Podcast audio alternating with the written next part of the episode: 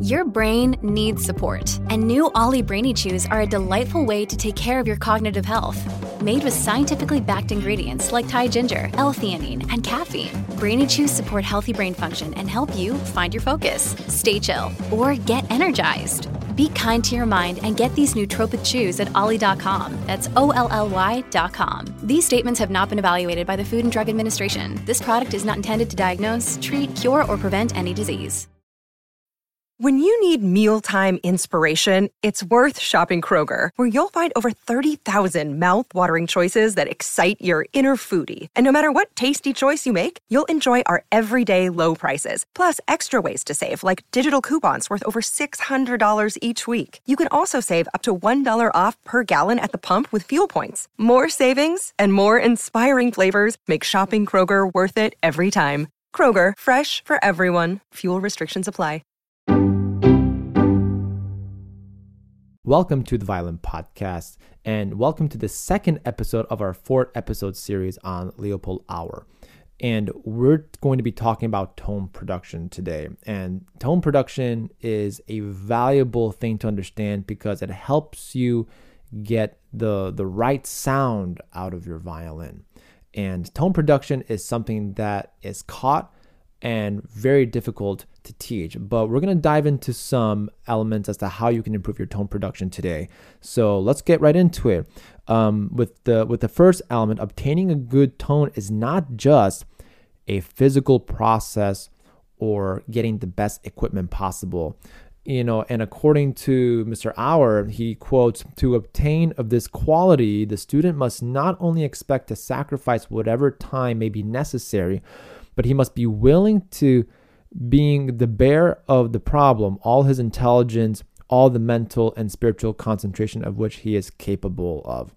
So you have to obtain a good sound by actually thinking about how that sound is supposed to sound like. So if you have an idea in your head of what the tone is supposed to be like, that goes back to what we've talked about in the first episode, the self observation. If you haven't listened to that episode, I encourage you to go back to episode one before you li- before you listen to this one because a lot of what I'm going to be doing is referencing that first episode as well, so that way you're you're on track.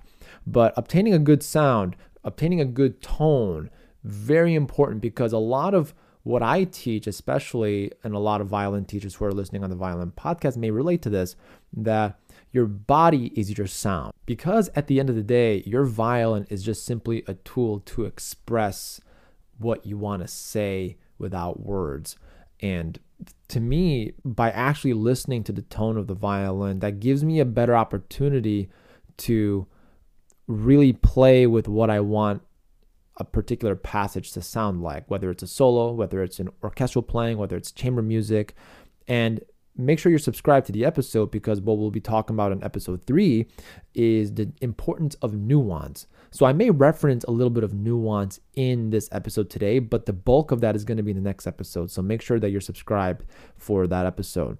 But I digress. The good tone is not just about equipment. Some of my students actually don't have the best equipment to begin with, but what I do teach them is the ability to produce the best sound possible on the equipment that they're given. Sometimes I get students coming in with violins from eBay.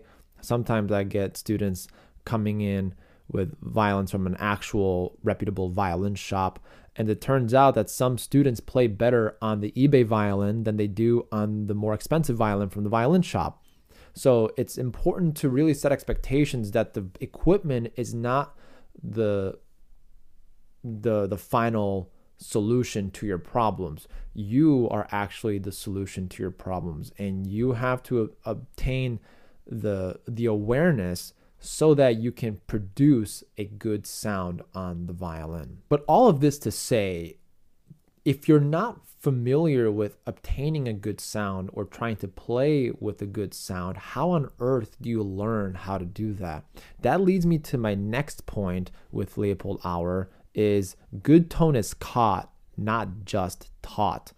And by having a good teacher explain from his knowledge, the demonstration is a better teacher than information on paper could ever give you. And on an instrument like the violin, tone production is so important to be able to hear while you're in a lesson. And I'm grateful to have had really good teachers growing up because they taught me what things are supposed to sound like. What what's the difference between a good tone and a bad tone? A good sound versus bad sound.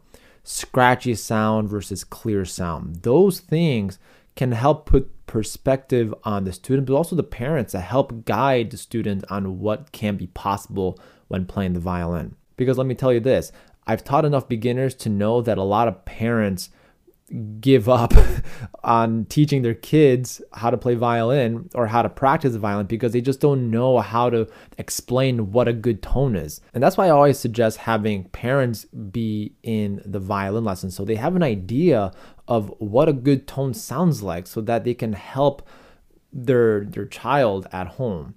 And if you're a conservatory student, that might be kind of a, a, different perspective for you. But if you're a teacher, it really helps to have a parent really listen in on the lesson, take notes, kind of have a uh, have them be a fly on the wall, just so they're not interrupting the lesson, they're not and asking any questions. So the end of the lesson, um, I found that to be really useful. Now I know that may not be the case with every student because some students they actually get um, they get rowdier when they're when their parents are in the room. So I kind of do like a 50 50. Sometimes it's good to have them in, sometimes it's good to have them out just to have that balance. But I'm kind of going on a tangent here. However, it is, uh, it cannot be emphasized enough to have good tone because good tone, um, as Suzuki would say, beautiful tone, beautiful heart.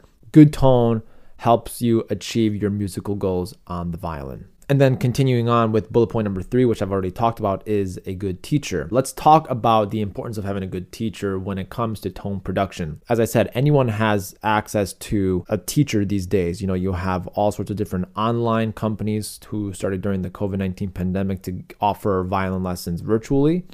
You have a lot of teachers going back in person, and actually, a lot of teachers leaving their positions because they thought that the teaching has just become too overwhelming with the amount of students, they just can't handle that many students. So they kind of loaded off some students. They can't handle them anymore. But having a good teacher is really important because it helps give the students um, guidance to their violin playing. And it's important because it's acquiring a good tone is with the power and responsibility of the teacher to share and foster that tone. Let me repeat that again. It's important because Acquiring a good tone is within the power and responsibility of the teacher to share and foster that tone. And as a teacher, I am definitely taking that responsibility towards my student. I want to be able to share the best possible sound to my students so that way they can achieve their musical goals. So that way they have an idea in their head of what it's supposed to sound like. Um, I'll give you an example. Yesterday, literally yesterday, I had a student coming in with their uh, full size violin. The, the parent was sitting in the room and we were tuning the violin. And we, I was always emphasizing to the student that having a good tone while tuning the violin is important so that way you can hear the frequencies between uh, the two intervals. You want to have to the violin tuned in perfect fifths. So the E was slightly sharp, a couple cents sharp. And the mom was like, Well, I, I how do you teach that? how on earth do you teach good tone? And how do you teach like the ability to listen for those intervals and such minor uh, frequency differences? And a lot of that is using my knowledge to explain uh, as best as I can. Uh, the way I explained it is first of all, you need to have a good tone from what I talked about earlier. So you have to have a steady tone when tuning the violin. That's number one. You got to do that. And then number two, you have the, it's the responsibility of the teacher to demonstrate what is wrong and what is right. So there may be specific elements in your music that you're learning that um, serves a specific accent. Beethoven is famous for this. That if you find a forte in Beethoven, he means it. You cannot do anything else. You cannot do something that's interpretive, like an interp- like interpretation of forte. No, like you need to play forte. End of story. That's it. And that is different from composer to composer. And sometimes a tone may be different in Beethoven versus a tone in Debussy. A tone in Korngold may be different with a tone in Brahms because each piece of music is trying to achieve different goals and you cannot transfer over those tones and those sounds all the time. And again, it's my responsibility to teach that. So if I'm playing Dvorak Humoresque in Suzuki Book 4, or sorry, Suzuki Book 3, pardon me, if I'm teaching Humoresque Suzuki Book 3, I have to teach the student what that might sound like in the beginning of the lesson. Now, you have to be careful as a teacher when you are demonstrating so that way you don't demonstrate the wrong way. If you're playing out of tune the entire time, then your student obviously will play out of tune.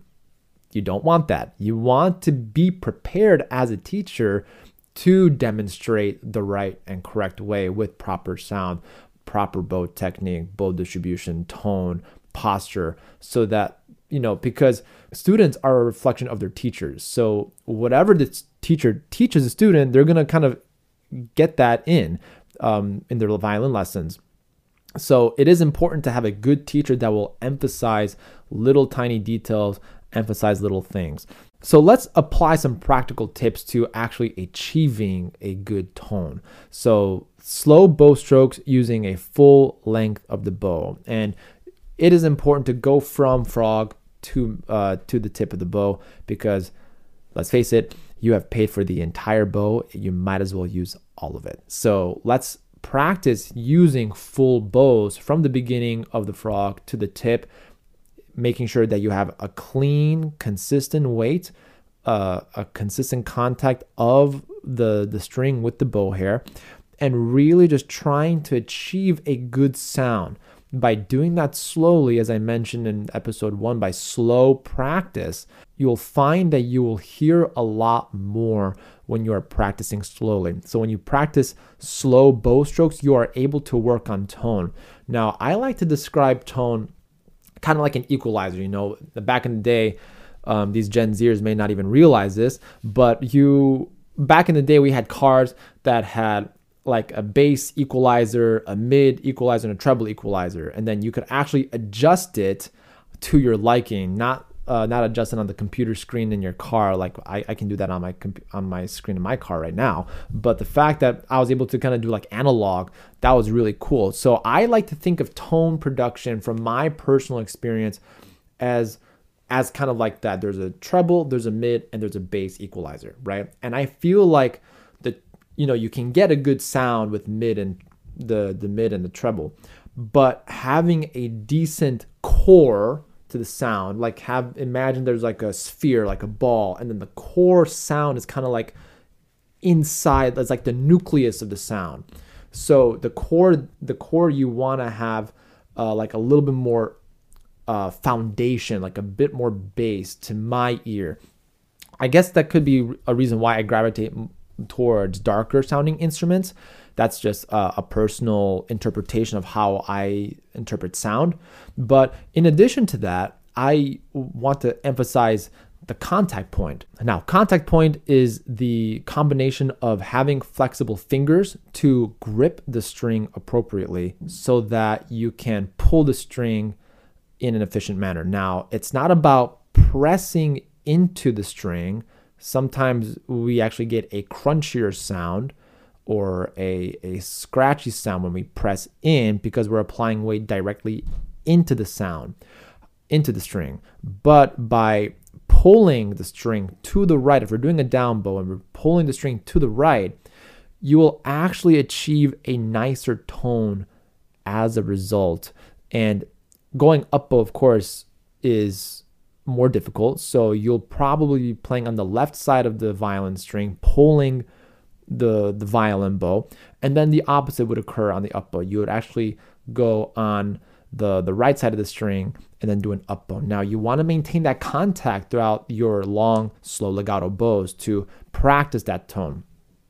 And when you're applying these in your scales and in your Schradieck exercises, that is going to be the combination of it all, where you're practicing your finger tonality with the right hand. And that's where the right hand and the left hand intersect and meet uh, to combine a nice tone. When I read this book by Mr. Auer, he emphasizes this a lot. And by listening to Heifetz, he emphasized this in his playing and he emphasizes in his teaching. You see all these famous YouTube videos of Jascha Heifetz teaching. You know, the first thing he asks are scales, right? How well can you play a scale? How if you can't play a scale well, then then what's the point of even playing the music? So, given that, I think that we're in a different place uh, as um, as you know, pedagogically speaking. Um, at least for me, I don't approach teaching that way. However, it is important to note that by uh, you know realizing that good tone does not necessarily come from good equipment. Uh, good tone is caught, not taught, and having a good teacher to really help you guide the um, the way for good tone. Those are the essential elements for having a good violin sound. And now, in next week's episode, we're going to be talking about the importance of nuance and phrasing and how applying everything that we learned in episode one and episode two, we're going to go into episode three, learning about how nuance is where the music and the artistry happen. So if you like this episode, share it with a friend. Uh, subscribe if you're watching on the YouTube channel, and subscribe or leave a rating on Apple Podcasts or Spotify or your favorite podcast platform of your choice. It really helps the algorithms of those platforms to boost the podcast to help reach um, listeners like you. So until next time, make sure you're subscribed for the upcoming episode.